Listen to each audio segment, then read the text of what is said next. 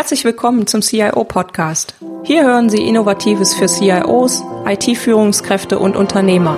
Anregungen und Impulse bekommen Sie rund um die Themen der IT-Strategie, der digitalen Transformation und für Systeme zur Entscheidungsunterstützung. Mein Name ist Petra Koch, ich bin IT-Strategie- und Transformationsberaterin und freue mich, dass Sie heute eingeschaltet haben. Lassen Sie sich inspirieren und genießen Sie den Podcast auf dem Weg zur Arbeit, im Flieger oder von wo auch immer Sie gerade zuhören. Viel Spaß! Hallo und herzlich willkommen zur Folge 17. Heute geht es um das Thema, ob es denn eigentlich IT-Projekte gibt. Zu diesem Thema spreche ich mit Joachim Bellut. Joachim Bellut ist Experte für Führung, Projektmanagement, Change Management, Personal- und Organisationsentwicklung sowie Kommunikation. Joachim Bellut ist vom Studiengang her Maschinenbauer von der RWTH Aachen und hat zunächst 20 Jahre in der Automobilzulieferindustrie und der Investitionsgüterindustrie als Entwicklungsingenieur, interner Prozessbegleiter, Personalentwickler, Coach und Personalleiter gearbeitet, bevor er sich 2005 mit seiner Organisation Bellut qualifizierte Mitarbeiter, effiziente Organisationen selbstständig machte. Er begleitet in seiner Tätigkeit Unternehmen im Projektmanagement, im Change Management und eben in der Moderation von Innovationsthemen, aber auch kritischen Gesprächen bis hin zu Konfliktgesprächen. Freuen Sie sich mit mir auf unser Gespräch zum Thema IT-Projekte. Viel Spaß! Gerade in der IT arbeiten die Mitarbeiter und Führungskräfte häufig in Projektorganisationen und so gut wie immer in Projekten. Gibt es wirkliche IT-Projekte? Zuerst gebe ich dir eine ganz schwarz-weiße Antwort. Es gibt aus meiner Sicht keine IT-Projekte. Denn aus meiner Sicht sind IT-Projekte eigentlich immer nur Mittel zum Zweck. Und ich weiß, dass ich an den Grundfesten damit so mancher ITler äh, rüttle, aber ich denke mir, genau diese schwarz-weiße Aussage hm, treffe ich auch deswegen, weil ich genau daran rütteln möchte. Mhm. IT sehe ich als Werkzeug an, als Systematik, als Unterstützung, um Organisationen zu helfen, sich zu verbessern, sich zu verändern. Mhm. Dabei geht es mir tatsächlich darum, dass Prozesse verbessert werden und dass IT dabei helfen kann. Ja. Ich sehe es immer wieder, dass in Projekten, in sogenannten IT-Projekten, die IT im Vordergrund steht und nicht derjenige, der die IT nutzt, oder nicht diejenigen, die die IT nutzen oder nicht der Prozess, okay, also der verbessert die, werden soll. Mehr die Technik im Fokus, aber weniger der, das eigentliche Ergebnis, was man damit erreichen möchte. Ja, genau. Okay. Mhm. Jetzt wird wahrscheinlich der geneigte ITler sagen, ja, aber es gibt ja auch Projekte, da äh, hat der Fachbereich gar nichts mit zu tun. Also zum Beispiel eine Migration von einer Softwareversion auf die nächste.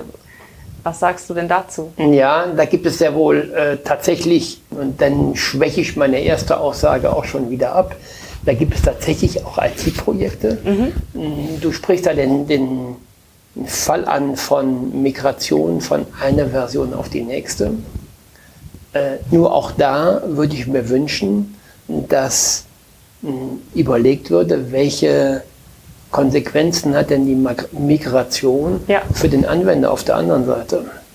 Ich würde mir wünschen, dass der, am Ende ist es ja der Kunde der IT, mehr in den Mittelpunkt gerückt wird.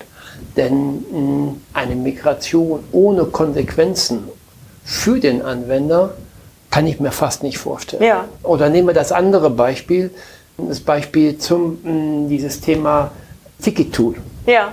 Wofür brauche ich so ein Ticket-Tool? Am Ende möchte ich ja dem Anwender helfen, seine Probleme, die er mit der IT hat, möglichst schnell mh, hm, zu helfen. Ja. Ich möchte helfen, seine Probleme zu lösen. Hm, jetzt gibt es aus der IT heraus, weil so viele Anfragen auf einmal kommen, die hm, Idee, wie beim Metzger, man zieht sich einen Zettel, man zieht sich ein Ticket wer zuerst kommt, mal zuerst. Und dann gibt es die verschiedenen Level, mhm. First Level Support, Second Level Support und Third Level Support. Und jetzt ist ja für mich die Frage, von aus welcher Blickrichtung betrachte ich das? Ja. Betrachte ich das aus der Blickrichtung der IT? Dann geht es nur darum, so ein Ticket-Tool zu installieren. um meine IT besser zu organisieren. Mhm. Wenn ich jetzt aus Sicht der Anwender das betrachte, dann hat er ja auch ein Bedürfnis, was mit diesem Ticket-Tool erreicht werden soll. Ja. Ja, und auch früher vielleicht den persönlichen Kontakt direkt zumjenigen Mitarbeiter, der wird jetzt ja ersetzt durch dieses Tool.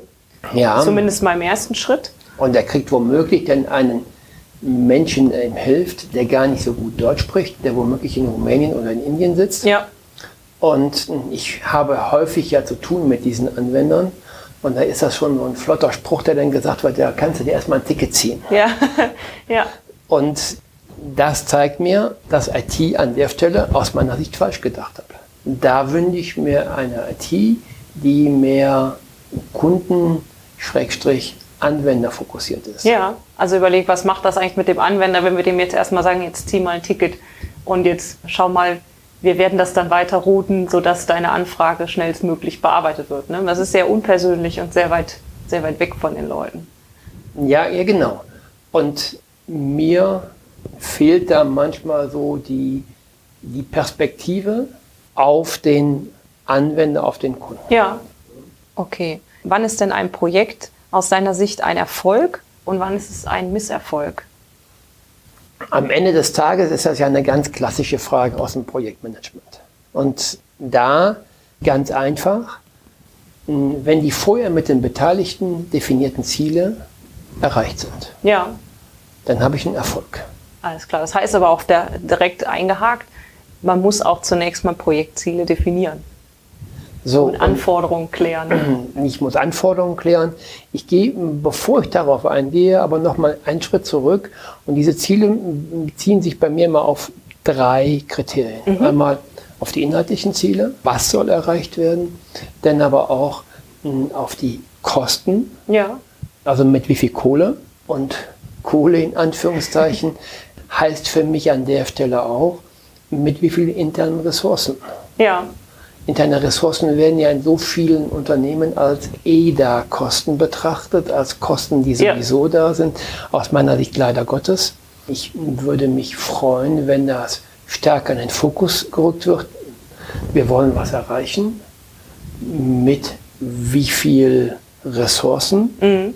mit wie viel Geld und am Ende auch in welcher Zeit. Ja.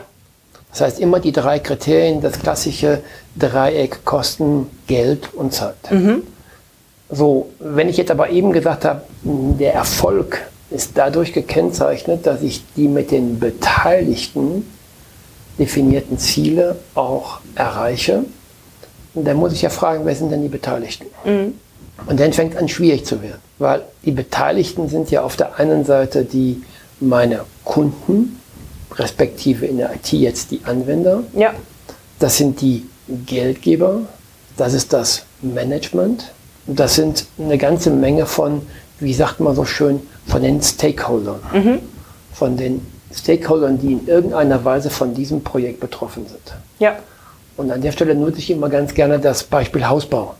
Wenn ich ein Haus bauen will und ich beauftrage dich als Generalunternehmer, ich bin Bauherr, ich bin meiner Familie, mit meiner Frau und meinen drei Jungs. Wir haben unsere Anforderungen und da gibt es den Generalunternehmer, der dann Projektleiter ist und seinen Architekten, seinen Bauleiter hat, seinen Zimmer, Zimmermann, seinen Polier und so weiter. Der hat also ein Team, um dieses Haus zu bauen. Und wir auf der anderen Seite stellen die Anforderungen. Mhm. So, dann muss da natürlich erstmal ein Realitätscheck stattfinden. Ja. Ich habe so viele Anforderungen und habe aber nur so viel Geld, was ich ausgeben kann. Dann erwarte ich auf der anderen Seite einen starken Projektleiter, der mir sehr klar aufzeigt, was ist machbar, ja. aber auch was ist nicht machbar. Genau. Oder in welchen Stufen dann vielleicht. Ne? Richtig, ja. genau, genau. Ja. Und da kommt man am Ende zu einem Ergebnis. Mhm. Und genau wie du das eben gesagt hast, es ist aber wichtig, dass genau das passiert. Mhm. Dass dieses Ergebnis, diese Ziele für dieses Projekt, die hinterher zum Ergebnis werden, dass die vorher sehr, sehr intensiv diskutiert werden im Sinne von, was ist überhaupt realistisch. Ja, ja. Und das ist ja auch wichtiger oder häufigerweise stelle ich jetzt mal fest, das wird dann so im Projektverlauf gemacht, aber eigentlich ist das ja was, was wirklich zu Beginn des Projektes, bevor das startet, schon festgeschrieben sei oder zumindest schon definiert sein sollte, ja. oder? Hm, und da bin ich bei so einem Begriff, man nennt den ganz gerne im Projektmanagement Frontloading. Mhm. Dass ich also am Anfang eines Projektes viel Zeit darin investiere, zu definieren, was möchte ich am Ende wirklich haben. Ja. Und wie du schon richtig sagst, in der Realität sieht das häufig anders aus. In der Realität sieht das so aus, dass mh, hm, häufig während des Projektes ständig neue Ziele reinkommen. Und die großen Projekte, die gerade, die wir in Deutschland ja so gut kennen, die Elbphilharmonie, der Berlin-Brandenburger Flughafen, warum sind die so aus dem Ruder gelaufen? Ein sicherlich wesentlicher Grund ist, dass während der Realisierungsphase, noch nicht mal während der Konzeptionierungsphase, sondern schon während der Realisierungsphase, kommen auf einmal immer wieder neue Anforderungen in das Projekt rein. Mhm. Und das erleben wir mm, ja nicht nur bei diesen Großprojekten, das erleben wir auch bei kleineren Projekten, das erleben viele Firmen bei ganz kleinen Projekten. Ja. Wie kann man als IT-Projektleiter oder jetzt als IT-Manager damit umgehen? Also wäre das ein Weg zu sagen, wir nehmen die Anforderungen auf, stellen die aber zurück, bis Version 1 fertig ist? Oder? Ich als Projektleiter oder als, auf der anderen Seite ich als Berater mhm. wünsche mir Projektleiter, die stark genug sind, erst dann anzufangen, wenn wirklich klar ist, was gewollt ist. Ja, okay. Gerade im Augenblick erlebe ich bei einem Kunden die Situation, dass der Projektleiter genau diese Stärke nicht gehabt hat. Er ist da mehr oder weniger reingetrieben worden. Okay. Und hm, es ging um eine Einführung einer ERP-Software. Und diese ERP-Software oder dieses Projekt ist nach einem Jahr gestoppt worden, weil dieses Projekt fraß so viele Ressourcen, was man vorher so überhaupt nicht kalkuliert hatte. Mhm. Und man hat es deshalb nicht kalkuliert, weil gar nicht so eindeutig klar war, was wollen wir eigentlich damit tun. Ja. Das wird jetzt, finde ich, für mich auch nochmal so gerade deutlich, wie du das jetzt auch sagst, dass bei vielen Sachen auch naja, so eine Kosten-Nutzen-Abwägung gar nicht stattfindet, oder? Das Richtig. Ist ja auch, also ja. ist ja ein Punkt, auch wenn ich sage, okay, was, was nutzt mir zum Beispiel jetzt so ein ERP-System, was kostet mich das auch eben inklusive der internen Ressourcen und allen EDA-Kosten in Anführungsstrichen? Richtig. Also das Warum. Ja. Das Warum und das Wozu eines Projektes, das fehlt mir häufig. Mhm. Warum ist dieses Projekt für uns so wichtig? Und diese Frage kann ich ganz leicht versuchen ganz leicht in Anführungszeichen so beantworten, indem ich frage, was wäre denn, wenn wir dieses Projekt nicht machen? Ja. Und diese Frage wird nach meinem Ermessen viel zu selten gestellt. Mhm. Gerade bei den sogenannten IT-Projekten. Und daran erkennt man ja auch, ob er etwas wichtig, dringend oder äh, noch etwas Zeit hat. Ne? Richtig. Weil wenn man sagt, okay, es passiert jetzt eigentlich nichts, ob wir das machen oder nicht, es verändert jetzt nicht, da hat das Projekt keinen großen Impact, wenn man jetzt aber sagt, dann haben wir diese und jene Auswirkungen, dann ähm, erkennt man auch die Wichtigkeit und die Dringlichkeit vielleicht ja. auch anders. Ne? Deshalb, wenn ich Projekte begleite, egal ob es IT-Projekte sind oder andersartige Projekte, die Leute sollen mir sagen, wie komplex ist das Thema, mhm. was für eine Bedeutung hat es für das Unternehmen und was für eine Bedeutung hat es für mich persönlich. Ja. Und wenn ich denn herausfinde, es hat eine sehr hohe Komplexität, aber eine geringe Bedeutung für das Unternehmen, dann muss ich ja schon fragen, macht das überhaupt Sinn, dieses Projekt zu starten? Ja, ja, genau. Und besser man fragt das am Anfang. Ne? Völlig richtig, ja. genau. Und äh, jetzt haben wir auch schon so ein bisschen äh, direkt eigentlich drüber gesprochen, was alles so passieren kann zum Projektbeginn oder was man da beachten sollte. Was sind denn ansonsten klassischerweise Herausforderungen in IT oder eben in Organisationsentwicklungsprojekten, wie du sie ja nennst? Ähm, und wie begegnet man denen am besten? Ja, ein sehr weites Feld. Am Ende geht es ja darum, dass IT, wie eben schon gesagt, Organisationen helfen soll, Prozesse besser, effizienter, effektiver zu managen. Ja. Das hat am Ende immer auch mit der Änderung von Arbeitsabläufen zu tun. Und wir Menschen sind Gewohnheitstiere.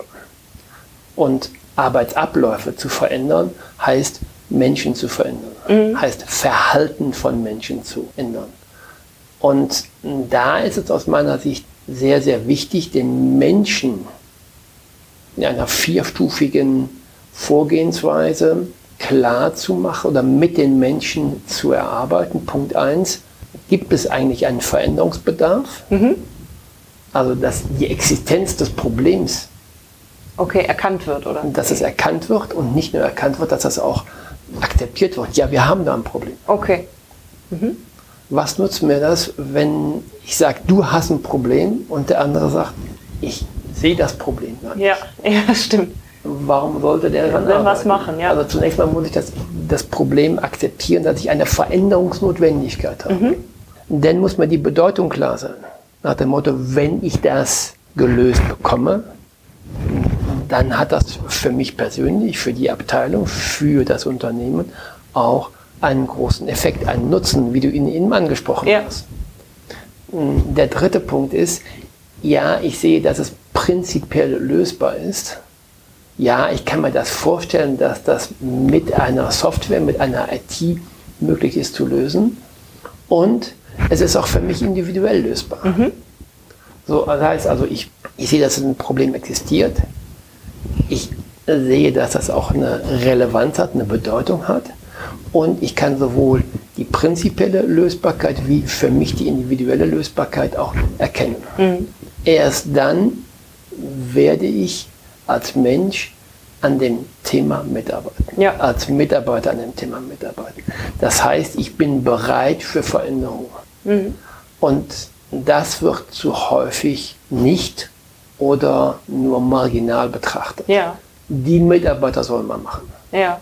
ja, wird dann wahrscheinlich unterschätzt auch, äh, also würde ich jetzt mal denken, dass ja auch einzelne Personen in so einem Projektteam, wenn die dann eben nicht für die Veränderung bereit sind, vielleicht ja auch den ganzen Prozess aufhalten, oder? Richtig, genau, genau.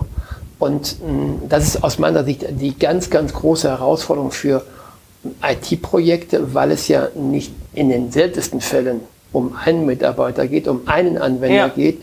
Ich mache ja eine Softwarelösung oder eine IT-Lösung allgemein, mache ich für eine große Anzahl von Mitarbeitern. Ja. Und äh, da wird es immer Leute geben, mhm. die ich nicht gepackt kriege. Mhm. Nur diese Anzahl der Mitarbeiter zu minimieren und mir möglichst viele Anwender erzeuge, die an dem Thema mitziehen. Das sehe ich, das sehe ich wirklich, das ist die große Herausforderung für die sogenannten IT-Projekte. Ja. Ja, nehm, ähm, ich würde gerne nochmal auf das Beispiel zurückkommen, was du ja. gerade genannt hattest mit dem ERP-System. Ja. Wenn man jetzt da schaut, was sind die Herausforderungen und was hätte vielleicht getan werden können, damit das Projekt jetzt letztendlich nachher nicht gestoppt werden musste, also im Prinzip ja in Anführungsstrichen gescheitert ist. Was sind, mhm. was sind Punkte, woran erkennt man das und wie, wie könnte man da direkt reagieren, wenn man das sieht als IT-Manager? Eine sehr, sehr gute Frage und ich glaube, die lässt sich nicht so äh, mit drei, vier Sätzen beantworten. Mhm. Äh, wenn ich das könnte. okay, okay. Nichtsdestotrotz will ich den Versuch wagen. Hm, woran erkenne ich das? Ich erkenne das häufig daran, dass vieles nicht klar ist. Mhm. Wenn ich als Externer dann da reinkomme und ich soll das Projekt helfen, noch zu retten, ja. dann stelle ich so ein paar Fragen. Dann stelle ich die Fragen, was waren die Ziele ursprünglich für dieses Projekt? Ja. Und dann fängt man schon an und sagt, ja, eigentlich. Ja, weil eigentlich weiß man dann schon Bescheid. ja, genau. Ja, ja. Äh, dann die Frage danach, wer ist eigentlich alles betroffen, ist nicht wirklich klar. Wer ist der Auftraggeber des Projektes, ist der nicht klar. Bis hin dazu, dass der Projektleiter womöglich gar nicht eindeutig identifiziert ist. Okay, das gibt's Dann gibt auch. es einen dann gibt es einen IT-Projektleiter und einen Fachbereichsprojektleiter und die zwei sind sich ihrer unterschiedlichen Rolle gar nicht so bewusst. Okay. Und da, das sind alles für mich solche Signale, solche Indizien dafür, dass ich sage, hallo, hier stimmt was nicht. Ja. Und lass uns mal back to the roots nochmal von vorne anfangen und wirklich eins nach dem anderen klären. Warum ist dieses Projekt initiiert? Was ist der Anlass ja. fürs Management, dieses Projekt zu initiieren? was wollt ihr damit am Ende erreichen? Mhm. Und lieber frühzeitig zu sagen, lieber jetzt ein, Ecke, äh, ein Ende mit Schrecken, als ein langwieriges Schrecken ohne Ende. Ja, auf jeden Fall. Jetzt haben wir ja über viele Herausforderungen gesprochen. Was sind denn so Faktoren, die ein Projekt extrem positiv beeinflussen können? Woran erkennt man, dass es gut läuft, dass alles äh, funktioniert? Kunden, Anwender sind mit einbezogen. Mhm. Und zwar von vornherein. Es gibt klare, eindeutig definierte Ziele, ja. sogenannte smarte Ziele. Ja. Die sollten strukturiert sein. Also ich muss das Ziel hinter dem Ziel verstehen. Die sollten messbar sein. Die sollten realistisch, aber anspruchsvoll sein. Mhm. Und sie sollten zeitlich begrenzt sein. Ja. Das heißt, jetzt ein Projektziel zu formulieren, was einen Zustand von in zehn Jahren beschreibt, wäre mir ein viel zu langes Projekt. Ich bin lieber, ich bin ein Freund davon, von überschaubaren Zeithorizonten. Okay, also auch nicht ewig in die Zukunft, sondern sagen, was können wir jetzt realistisch auch noch planen auch. Ne? Ja, im Sinne einer, einer Vision brauche ich was längerfristiges, das kann ruhig über zwei, drei Jahre sein, aber wenn ich über konkrete Ziele rede, dann bin ich ein Freund von Projektzeiträumen, Projektdauern von ein bis anderthalb Jahren. Mhm, maximal dann, ne? Ja. ja. Okay. Mhm. Ich okay. habe eine klare, eindeutige Projektorganisation. Mhm. Das heißt, der Projektlenkungsausschuss ist klar, der Projektleiter ist definiert und ich habe ein eindeutig zugeordnetes Team. Ja. Ich habe eine gute Kommunikation. Was heißt für mich gute Kommunikation? Ich habe zum Beispiel regelmäßige Projektteam-Treffen, die müssen nicht lang sein. Da bin ich ein Freund von den agilen Methoden. Lieber mich jeden Tag eine Viertelstunde zu treffen, als mich einmal im Quartal für einen halben Tag zu treffen, ja. um die kleinen Fortschritte auch zu bewerten und gemeinsam an den Themen zu arbeiten. Ja, alles klar. Du hast es gerade angesprochen, Projektlenkungsausschuss. Wie wichtig ist der für so ein Projekt? extrem wichtig. Ich gehe wieder zurück zu meinem Hausbau. Stell dir vor, du bist der Generalunternehmer und ich bin der Bauherr. Ich bin mit meiner Familie der Projektlenkungsausschuss und du kommst jetzt vor ein Problem.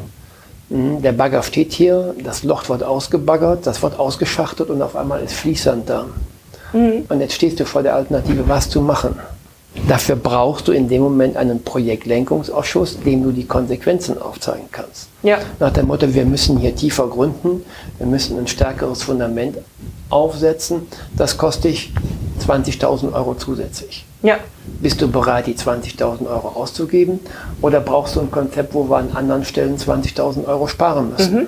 Das ist, ich frage das deswegen, weil ich das ganz häufig in IT-Projekten sehe, dass dieses Gebilde Projektorganisation gar nicht so gelebt wird. Also dass die Leute nicht äh, wirklich in diese Projektorganisation eingebettet sind, sondern immer noch eigentlich an ihre Linienorganisation berichten. Und eigentlich für das Projekt ist ja die oberste Instanz dieser Lenkungsausschuss. Ne? Richtig, völlig, völlig richtig. Mhm. Super. Wie kann ein CIO oder eine IT-Führungskraft Organisationsentwicklungsprojekte, also was wir gerade besprochen haben, wirksam unterstützen und die Fachbereiche mit diesem Projekt auch zum Erfolg führen? Was ist da Aufgabe des Managements? Aus meiner Sicht muss auf jeden Fall die Anwenderseite immer im Steering Committee sein. Mhm. Also im Lenkungsausschuss. Im ne? Lenkungsausschuss, ja. Mhm. ja. Ich wünsche mir, dass häufiger der Projektleiter aus den Fachbereichen kommt und nicht aus der IT kommt. Mhm. Mir wäre es so ein ideales Bild, wenn es ein ziehendes System wäre. Ja. Ich ziehe die IT als Dienstleister an mich heran, nicht umgekehrt, dass der Dienstleister sagt, ich zeige dir, wie es geht. Mhm. Und dann wünsche ich mir eher den Projektleiter auf der Fachseite, wobei ich weiß, dass das häufig nicht möglich geht, allein aus der ressourcenmäßigen Belastung heraus. Und dann muss man sich halt überlegen, wie kriege ich die Anwenderseite genügend stark auch in das Projektteam involviert. Ja, ja. Also die Projektorganisation spielt aus meiner Sicht eine sehr, sehr große Rolle und da hat die IT-Führungskraft oder der CIO natürlich einen wesentlichen Einfluss drauf. Mhm. Oder er stellt zumindest vielleicht ja auch jemanden mit mehr fachlichem Know-how, oder? Richtig. Das wäre ja auch eine, ja. eine Alternative. Richtig, genau. Und da ist er natürlich ein, hat eine große, nicht ist, sondern hat eine große Vorbildfunktion für seine Mannschaft. Mhm. Wenn der bei seinen Leuten auftritt, die wissen sowieso nicht, die anderen, die Anwender, die wissen sowieso nicht, wie es funktioniert. Wir müssen denen das zeigen.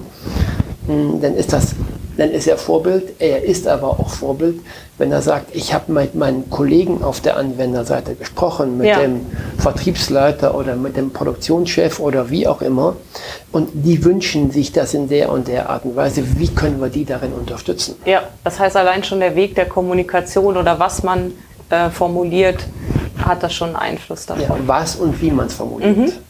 Und häufig erlebe ich eben gerade aus dieser IT-Sicht heraus diese Einstellung, wir zeigen euch mal, wie es geht. Ja, und das, ist ja, das kommt natürlich beim Fachbereich auch so an. ja. genau ja, so. Ja. Okay, mhm. sehr gut. Also jetzt haben wir eigentlich gerade schon, schon genau darüber gesprochen, wie man diesen Wandel vollziehen kann, dass eben die Manager ja dieses Selbstverständnis auch ändern, ne? dass man eben da eine Zusammenarbeit schafft. Vielleicht jetzt als letztes nochmal, wenn du einem CIO einen Tipp geben könntest, welcher wäre das, um das Projektmanagement effektiver zu machen? Eine sehr, sehr schwierige Frage und ich hätte jetzt einen ganzen Rattenschwanz von verschiedenen. Ja, Tipps, gerne auch gerne mehr. Äh, gerne auch mehr. Also wenn es jetzt mit einem nicht hinhaut, gerne einfach vielleicht kurz und knackig. Ja, ich ähm, würde mich gerne schon auch auf eins fokussieren. Ja. Hm, setze deinen internen und externen Kunden mit deinen ausgesprochen aber auch mit den nicht ausgesprochenen Erwartungen in das Zentrum deines Handelns.